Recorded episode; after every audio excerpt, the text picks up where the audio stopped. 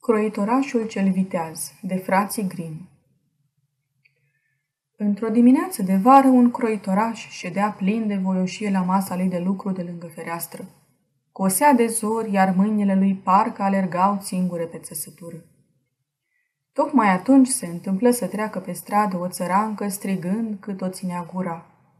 Magiun! Magiun bun de vânzare! Magiun! Hai la magiun! Cuvintele femeii îi plăcură croitorașului și scoțându-și căpățâna pe fereastră îi zise Ia vino sus la mine, mătușică dragă, presimt că o să-ți desfaci repede toată marfa. Femeia urcă a nevoie cele trei etaje din pricină că avea un coș tare greu. Când ajunse în camera croitorașului, acesta opuse să-i arate toate oalele cu magiuni. Le cercetă cu luarea minte ca nu cumva să se înșele în vreun fel. Le cântărie în mână, pe rând, își vâră nasul în fiecare și în cele din urmă spuse. Da, da, nu-i rău. Ia cântărește-mi, dragă mătușică, așa, pe la vreo patru unci. Adică, ia stai, poate să fie chiar și un sfert de fund, că doar nu o să sărăcesc din pricina asta. Femeia, care trăsese nădejde că e un mușteriu bun și o să-i facă cine știe ce vânzare, îi cântări cât ceruse, dar plecă îmbufnată și bombănind.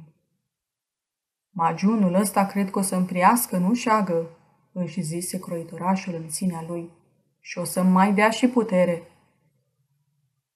Așa că scoase pâinea din dulap, își tăie o felie zdravănă și o unse cu magiun din belșug. Nu mă ating de ea până nu dau gata vesta, gândi croitorașul. Apoi puse felia de pâine cât mai aproape de el, să o aibă tot timpul în fața ochilor și se apucă să coasă mai departe. De bucuros ce era, făcea împunsături din ce în ce mai repezi. În vremea asta, mirosul cel dulce al magiunului se răspândi în toată odaia și ajunse la droaia de muște care moțăiau pe pereți. Atrase de mirosul plăcut, acestea dădură buzna să se așeze grămadă pe bucata de pâine.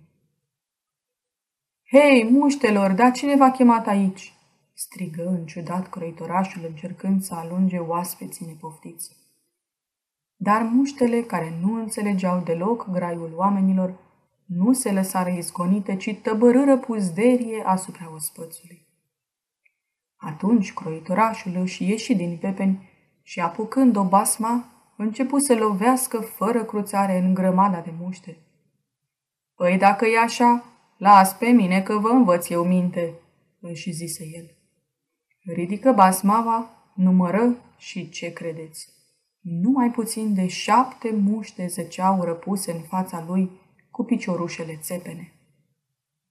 Da, știi că mi-ești voinic, măi, băiete!" Se grozăvi croitorașul admirându-și singur vitejia. O ispravă ca asta se cuvine să o afle pe dată tot târgul, își mai zise el. Apoi își croi la iuțeală un brâu îl cusu bine să fie trainic și brodă pe el cu litere de o șchioapă șapte dintr-o lovitură. Da ce, parcă târgul ăsta al nostru e de ajuns, continuă croitorașul să vorbească cu sine însuși. Lumea întreagă s-ar cuveni să-mi știe isprava că doar nu e un fleac. Și de voios ce era, inima a început să-i tresalte ca o codiță de porcel. Se socoti el ce se socoti și cum atelierul îi se păru neîncăpător pentru o asemenea vitejie, își încinse brâul hotărât să-și încerce norocul în lumea largă. Înainte de a porni la drum, scotoci prin toată casa, doar, doar de o afla ceva de alegurii ca să ia cu el. Nu găsi însă decât o bucată de brânză veche, dar se grăbi să o vâră în buzunar. Nici n-apucă să treacă bine de poartă că și zări o pasăre care se încurcase într-un tufiș și se zbătea să iasă de acolo. O scoase din ramuri și o vâră și pe dânsa într-un buzunar alături de bucata de brânză. Apoi o porni voinicește la drum și ușurel cum era, nici vorbă să se prindă oboseala de dânsul. Drumul pe care l-apuca se ducea peste un munte. În creștetul lui croitorașul dădu peste o namilă de uriaș care privea liniștit în zare.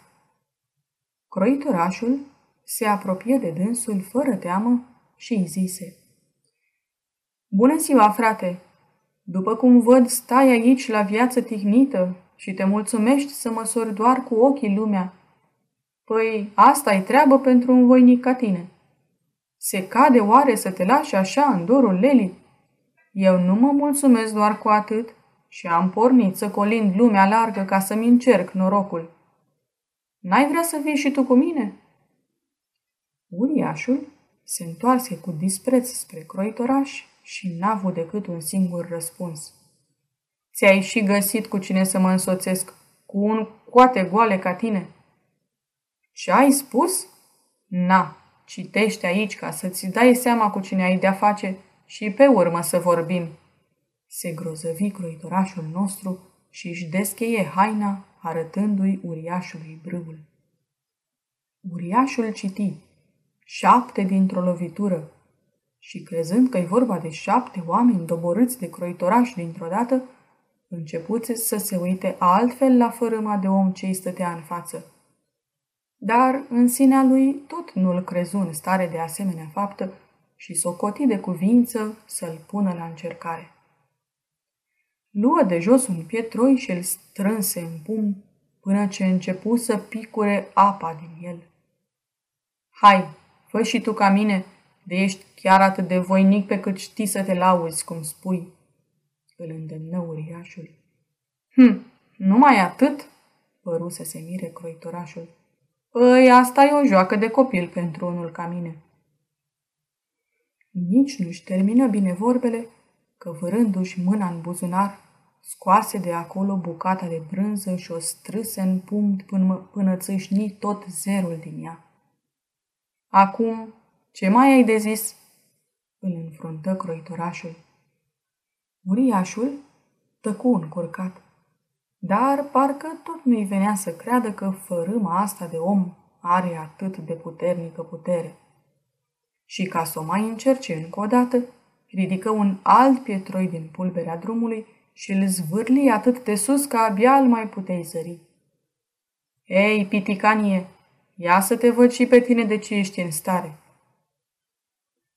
Strașnică a zvârlitură, n-am ce zice, răspunse croitorașul. Dar vezi că până la urmă pietroiul pe care l-ai aruncat tot s-a întors pe pământ. Eu o să zvârl unul care n-are să se mai întoarcă niciodată. Acestea fiind zise, croitorașul scoase pasărea din buzunar și dădu drumul în văzduh. Bucuroasă la culme că își recăpătase libertatea, pasărea se avântă în altul cerului și nu se mai întoarse. Ei, cum îți plăcu zvârlitura asta, frate?" El cam luă peste picior croitorașul. Ce să zic, văd că l-a aruncat te pricepi, recunoscu uriașul. Da, vorba este, de altele ești bun?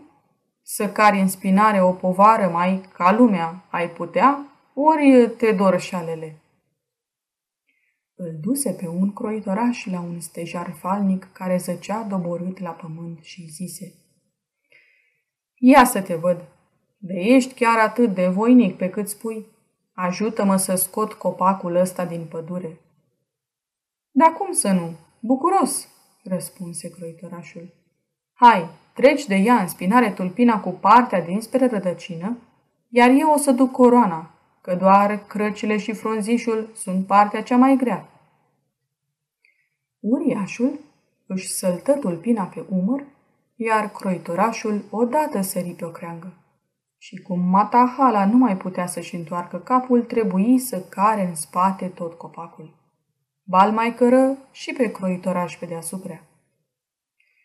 Croitorașul ședea liniștit pe creanga lui și fluiera plin de voioșie, ca și când ar fi fost o joacă pentru el să ducă în spinare asemenea greutate. Uriașul cără copacul o bucată bună de drum, dar la un moment dat simți că lasă puterile și zise Oprește că nu mai pot. Prea e greu. Trebuie să-l dau jos din spinare că m-a deșelat. Croitorașul sări sprinten de pe creangă și apucând trunchiul cu amândouă mâinile de parcă l-ar fi cărat tot timpul până atunci, începu să-și râdă de bietul uriaș. Aceasta este o înregistrare Cărțiaudio.eu. Pentru mai multe informații sau dacă dorești să te oferi voluntar, vizitează www.cărțiaudio.eu. Toate înregistrările Cărțiaudio.eu sunt din domeniul public. Poți asculta și alte înregistrări ale naratoarei Iven Comunica. Croitorașul cel viteaz, partea a doua Poftim! Dita i matahala și nu e în stare să ducă în spate un fleac de copac ca ăsta. Merseră ei ce mai merseră împreună și se nimeriră să ajungă în fața unei cireși. Uriașul apucă numai decât crengile de sus, încărcate cu cireșe pârguite și aplecând trunchiul pomului până în dreptul voinicului nostru, îl îndemnă să-l prindă în mână ca să poată culege cireșe cât i-o fi voia. Dar vezi că voinicul nostru era prea slăbuț ca să poată ține pomul și când uriașul îl lăsă din mână, cireșul își ridică deodată crengile, săltându-l în aer și pe croitoraș. Mult nu trecu însă și se pomeni iar pe pământ viu și nevătămat. Vă închipuiți dumneavoastră că acum furândul uriașului să-l ia în zeflemea. Cum vine asta, voi, Nicosule?" N-ai nici măcar atâta putere să ții locului niște crengi atât de subțirele? Ia auzi-l ce vorbește. Păi putere am câtă poftești, se grăbi croitorașul să răspundă. Ce? Asta ar putea să fie un lucru a nevoie pentru unul care a doborât șapte dintr-o lovitură? Da, vorba e că am sărit peste pom din cu totul altă pricină. Auzi prin tufișurile alea niște vânători – care tot slobozeau focuri de pușcă și am fost curios să văd și eu ce este. Sări și tu ca mine dacă poți. Uriașul își făcu vânt, dar oricât se căzni, nu fu în stare să sară peste pom, ci rămase agățat cu picioarele printre ramuri. Astfel, se întâmplă ca și de data asta să se arate mai dibaci croitorașul. Atunci, uriașul încercă altceva. De ești atât de voinic pe cât spui, atunci hai cu mine în peștera uriașilor să stai acolo peste noapte. Croitorașul se învoi bucuros și îl urmă. Intrară ei în peșteră și numai ce dură cu ochii de o mulțime de uriași care stăteau roată în jurul unui foc. Fiecare matahală ținea în mână câte o oaie friptă și se înfrupta din ea. Croitorașul cătă cu atenție împrejur și își spuse în sinea lui, Oricum, aici tot te miști mai în voie decât în chichineața aia de atelier. Uriașul îl duse în dreptul unui pat și îl îmbie să se culce în el și să doarmă cât i-o fi voia. Dar vezi că patul ăsta era prea mare pentru croitorașul nostru, așa că nu se culcă în el ca toți uriașii, ci se ghemui într-un colțișor. Pe la miezul nopții, socotind că voinicul doarme dus, uriașul se sculă fără să facă pic de zgomot și apucând un drug mare de fier, izbi în pat cu atâta putere că îl sfărâmă în două. De acuș, Sazi sculă custa asta afurisită. Se bucură uriașul în sinea lui.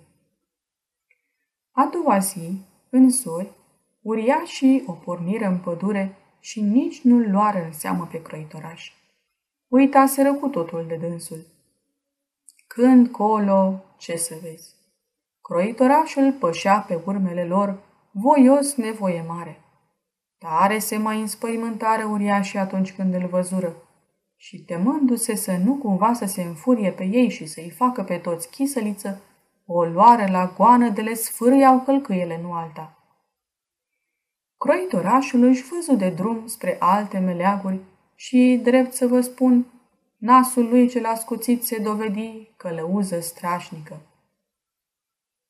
După ce colindă el prin fel și fel de locuri, într-o zi se întâmplă să ajungă în curtea unui palat mare. Și cum se simțea tare ostenit, se întinse pe iarbă și a dormit de îndată. În timp ce dormea, oamenii de pe acolo se adunară în jurul lui să-l vadă mai de aproape și rămaseră cu gura căscată când băgară de seamă că pe brăul cu care era încins flăcăul stătea scris șapte dintr-o lovitură. Vai de zilele noastre, începură ei a se văicări. Dar ce-o fi căutând pe la noi viteazul ăsta? Că doar e vreme de pace. Trebuie că e vreo căpetenie de oști.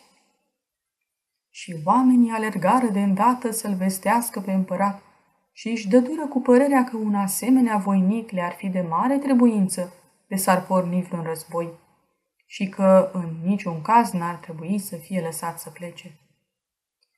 Împăratul socotică sfatul norodului e cum nu se poate mai bun și trimise pe unul din sfetnicii săi de încredere la croitoraș să stea pendelete de vorbă și să afle de nu cumva acesta se învoiește să se bage lefegiu în oastea împărăției. Dar cum voinicul nostru încă mai dormea, curteanul așteptă până ce îl văzu că se trezește. Și în timp ce croitorașul își desmorțea mădularele și se freca la ochi, curteanul îi și spuse despre ce era vorba. Păi, pentru asta am și venit aici, zise croitorașul. Sunt gata să-mi pun paloșul în slujba împăratului. Voinicul nostru se bucura de mare cinstire și împăratul a avut grijă să-i dea în dar o minunăție de casă, cum nu râvneau mulți dregători dintre cei mai aleși. Vezi însă că celelalte căpetenii începură să îl pismuiască pe voinic și ar fi vrut să-l știe plecat peste mări și țări. Cum o scoatem la capăt cu ăsta?" se întrebară ei. Dacă ne-om lua cumva la harță cu dânsul, că de sonă pustia asupra noastră, cum îi e obiceiul, șapte dintr-o lovitură doboară. Mai vorbiră ei ce mai vorbiră și până la urmă se hotărâră să meargă cu toții la împărat și să-i ceară să le dea drumul din oștire. Nu ne simțim în stare, măria ta, să luptăm cot la cot cu unul ca el care doboară șapte dintr-o lovitură, se plânseră ei stăpânului lor. Împăratul fu foarte mâhnit la gândul că din pricina unui singur om ar putea să se înstrăineze de toți slujitorii cei credincioși și că ar putea chiar să-i piardă. Și se căina amar că făcuse neghiobia de a-l fi luat în slujba lui. Chipzui el ce chipzui cum să scape cât mai repede de voinic, dar vezi că nu era chiar atât de ușor. Să-i dea papucii de-a dreptul nu cuteza, de teamă ca viteazul să nu-i facă de petrecanie lui și întregii sale oștiri și după aceea să se înscăuneze el în jilțul domnesc. Multă vreme se zbătu împăratul cum să se descotorosească de nepoftitul ăsta și în cele din urmă îi veni o idee. Printr-un curtean, trimise vorbă croitorașului că l-ar ruga să-l ajute într-o treabă care ar fi floare la ureche pentru un om atât de viteaz ca el. Curteanul îi povesti croitorașului că într-o pădure din apropierea cetății de scaun se pripășiseră doi uriași și că blestemații aceștia nu făceau altceva decât să prade, să ucidă și să dea foc, făcând pierdute zeci de vieți nevinovate și pricinuind numai pagube. Și mai zise că până atunci, oricine se încumetase să se apropie de ei, își pusese viața în primeștie. Iar de s-ar arăta el gata să le vină de petrecanii acestor uriași, împăratul l-ar răsplăti pe măsura faptei lui vitejești și i-ar da de soție pe singura lui fică și drept zestre o jumătate din împărăție. Ei, așa chilipiri mai zic și eu că de mine. Strașnic m-a mai nimerit, gândi căitorașul în sinea lui. Că vezi, cu o domniță frumoasă și cu o jumătate dintr-o împărăție nu te prea întâlnești la tot pasul. și, continuându-și parcă gândul, grăi către trimisul împăratului. Nici nu mai încape vorbă că mă învoiesc. Și să-i duci veste împăratului că am eu grijă de uriașii aceia și o să-i fac să-și lase oasele în codru. Apoi, croitorașul porni cât mai degrabă spre acea pădure, însoțit de cei o sută de călăreți pe care îi dăduse împăratul drept ajutor. De îndată ce ajunse la marginea pădurii, voinicul le zise însoțitorilor lui. Așteptați-mă aici, că mă răfuiesc eu și singur cu uriașii. Să n-aveți nicio grijă, la amândoi o să le fac de petrecanie.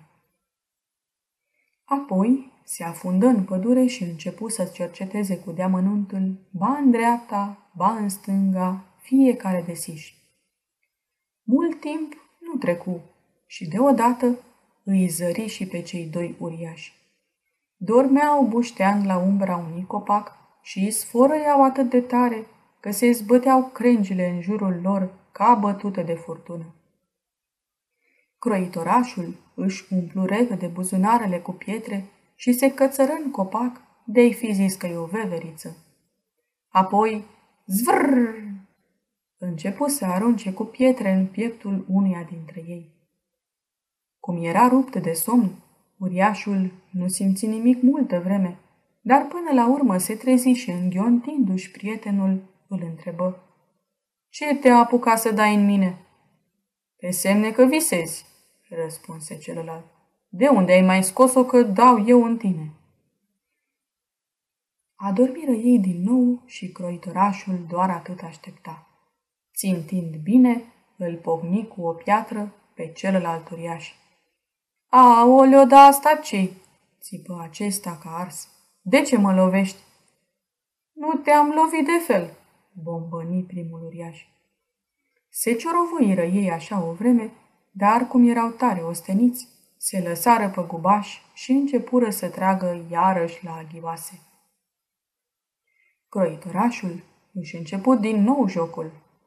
Alese din buzunar piatra cea mai grea și o zvârli cu toată puterea în pieptul primului uriaș. Auzi, te cam întreci cu gluma, răcnia acesta, sărind în sus ca un apucat. Și înșfăcându-l de piept pe tovarășul său, îl izbi cu atâta putere de un copac, că se cutremură copacul din creștet și până în rădăcină. Dar parcă celălalt se lăsă mai prejos. Nu trecu mult și începură să smulgă copacii din jur cu rădăcini cu tot și să și repeadă ca orbeții unul în capul celuilalt, până ce se prăbușiră amândoi la pământ, de parcă i-ar fi lovit trăsnetul în aceeași clipă. În timp ce cobora din copac cu iuțeală, croitorașul își spuse în sinea lui. Mare noroc am avut că nu l-au smuls și pe ăsta în care eram cocoțat. Altminteri, ar fi trebuit să sar ca o veveriță într-altul. Trase apoi paloșul din teacă și îl împlântă adânc de vreo câteva ori în pieptul celor doi uriași. Într-un sfârșit, se întoarse la călăreții care le așteptau la marginea pădurii și le zise Gata-i treaba! Le-am venit de hac la amândoi, dar nu mi-a fost deloc ușor, zău așa. În disperarea lor să-i fi văzut cum smulgeau copacii din rădăcini ca să se apere. Dar poți să te pui cu unul ca mine care doboară șapte dintr-o lovitură? Nu cumva te-au rănit? Săriră să-l întrebe călăreții. Auzi vorbă, se supără croitorașul. Hm, eu? Rănit? N-au fost în stare să îmi clintească măcar un fir de păr. Călăreții nu prea fură să se încreadă în spusele lui și intrară în adâncul pădurii să vadă cu ochii lor care e adevărul. Și nu mică le fumirarea când dură cu adevărat peste cei doi uriași, scăldați într-o băltoacă de sânge iar în jurul lor se putea vedea o mulțime de copaci cu rădăcinile smulse din pământ. Croitorașul se înfățișă împăratului și îi ceru răsplata care îi se cuvenea. Acesta însă se căia marnic pentru făgăduiala făcută și îi scorni pe loc altceva, cu gândul să se descotorosească de nepricopsitul ăsta care îi stătea ca un ghim pe coastă. Prea te grăbești, voinicule, grăi împăratul. Cuvântul meu e cuvânt, dar mai înainte de a-ți da pe fica mea de nevastă și jumătate din împărăție, se cuvine să mai săvârșești încă o faptă de vitejie. Dar mare lucru nu-i pentru tine. Într-una din pădurile mele și-a făcut sălașul unui norog, iar dihania asta făcea numai pagube. Cu cât îl prins mai degrabă, cu atât va fi mai bine pentru tine. Dacă e vorba de un inorog, lasă-l în seama mea. De asta mă tem și mai puțin decât m-am temut de cei doi uriași, că doar măria ta știe ce-mi poate pielea. Șapte dintr-o lovitură dau gata. Apoi, luând cu sine o secure și o funie, croitorașul o porni la drum. Ajuns în pădurele spuse și de astă dată însoțitorilor lui să-l aștepte mai la o parte. Pe inorog nu fu nevoit să-l caute prea mult căci era aproape, iar acesta, de cum îl zări pe croitoraș, se și repezi asupra vrând să le străpungă cu cornul dintr-o singură lovitură. Ușurel!" strigă voinicul nostru. Rămase pe loc liniștit, așteptând până ce fiara fu foarte aproape de el. Atunci sări cu sprinteneală în spatele unui copac. Dar inorogul nu-l slăbea de fel și, repezindu-se cu toată puterea în copac, își înfipse cu atâta furie cornul în trunchi, că nu mai putu să-l smulgă de acolo și rămase astfel prins ca într-un piron. Ei, acum mi-a picat în laț mititelul, se bucură croitorașul. Ieși din dărătul copacului și după ce trecu frânghia pe după gâtul fiarei, reteză cu securea cornul înfipt în copac. După ce sfârși toată treaba asta, lua norogul de funie și îl duse pe șcheș împăratului. Dar vezi că nici de astă dată împăratul nu se învoi să-și țină făgăduiala și îi ceru să săvârșească o a treia ispravă vitejească. Înainte de a se porni nunta, croitorașul trebuia să-i mai prindă un porc mistreț care făcea mari stricăciuni într-una din pădurile împărătești. Și, ca și în celelalte două dăți, cei o sută de vânători urmau să-i stea în preajmă și să-i dea ajutor la nevoie. Bucuros să o fac, măria ta, răspunse croitorașul, că pentru mine asta e hm, o joacă de copil.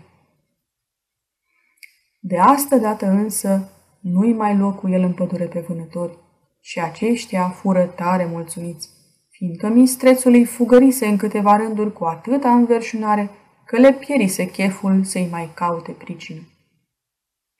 De îndată ce le zări pe croitoraș, fiara se năpustica turbată asupra lui cu botul plin de spume, scrâșnind cu furie din colții ascuțiți.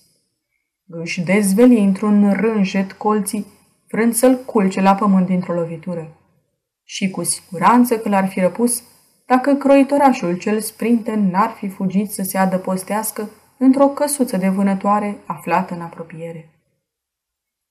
Cum știa că fiara e pornită pe urmele lui, nu se bovi înăuntru, ci sări afară pe fereastră. Ocolind apoi căsuța, se piti după ea și o închise tocmai în clipa când mistrețul dăduse orbește buzna înăuntru. Dihania cea fioroasă spumega de furie, dar cum era prea greoaie și neîndemânatică pentru ca să poată sări pe fereastră, pică în capcana întinsă cu istețime. Croitorașul îi chemă pe vânători ca să i aibă drept martor că prinsese fiara, iar după aceea se înfățișă împăratului care, de voie, de nevoie, trebuie să-și țină cuvântul și să-i dea fata și jumătate din împărăție. Nunta se sărbători cu multă strălucire, dar cu puțină bucurie. Și așa se făcu că croitorașul ajunse împărat. Trecu ce trecu și într-o noapte împărăteasa cea tânără se pomeni că l-aude pe bărbatul ei vorbind prin somn și zicea el așa, Băiete, ia apucă-te de încoase pieptarul și îmi cârpește-ne, dragii, că de nu odată te ating cu cotul peste urechi. Și atunci își dăduia seama că soțul ei nu-i de neam. A doua zi îi împărtăși împăratului totul, arătându-i cât era de nenorocită de ce aflase și îl rugă din suflet să o scape de pacostea asta de bărbat, care nu era decât un nemernic de croitoraș. Împăratul găsi multe cuvinte de mângâiere și la urmă îi zise, Nu te mai prăpădi atât cu firea fata mea. La noapte caută de lasă deschisă ușa de la iatac. Slugile mele vor sta de veghe afară și de îndată ce-l va cuprinde somnul pe bărbatul tău, tu să le dai de veste. Într-o clipă lor legafe de leși să n-aibă cum se împotrivi și după aia lor duce pe o corabie care o pleca cu el în lume, iar așa o să îi se piardă urma. Tânăra împărăteasă fu mulțumită de spusele tatălui ei și la rândul îi zise că va face în tocmai cum a sfătuit-o el. Dar se întâmplă ca o slugă să audă tot ce pusese rădânși la cale. Și cum îi era credincioasă tânărului domnitor și îl iubea, îi destăinui tot ce se uneltise împotriva lui. Dacă așa e vorba, las că am să pun eu capăt tuturor urzelilor acestora, răspunse croitorașul. Și, ca și când nimic n-ar fi știut când veni seara, se culcă la ora obișnuită alături de împărăteasă. Așteptă ea cu inima friptă să-l vadă adormit și când socoti că doarme de pot stăia lemne pe el, se dădu jos din pat, deschise ușa atacului și se culcă la loc. Atunci, croitorașul, care se făcea numai că doarme, începu să răcnească. Băiete, ia apucă-te de-mi coase pieptarul și îmi cârpește-ne, dragii, că de nu, odată te ating cu cotul peste urechi. Am doborât eu șapte dintr-o lovitură. Le-am făcut de petrecanie la doi uriași. Am prins un inorog și un mistreț. Și crezi că o să mă tem de nevolnici ăștia care stau și pândesc după ușa atacului? Auzindu-i vorbele care te puteau băga în răcori, nu altceva, slugile se înfricoșară de moarte și o luară la sănătoasa de parcă le-ar fi gonit din urmă o oaste de sălbatici. Și de atunci nimeni nu mai cuteză să-i caute pricină. Și uite așa s-a întâmplat că a rămas croitorașul nostru pe tronul împărătesc până la sfârșitul zilelor lui. Sfârșit.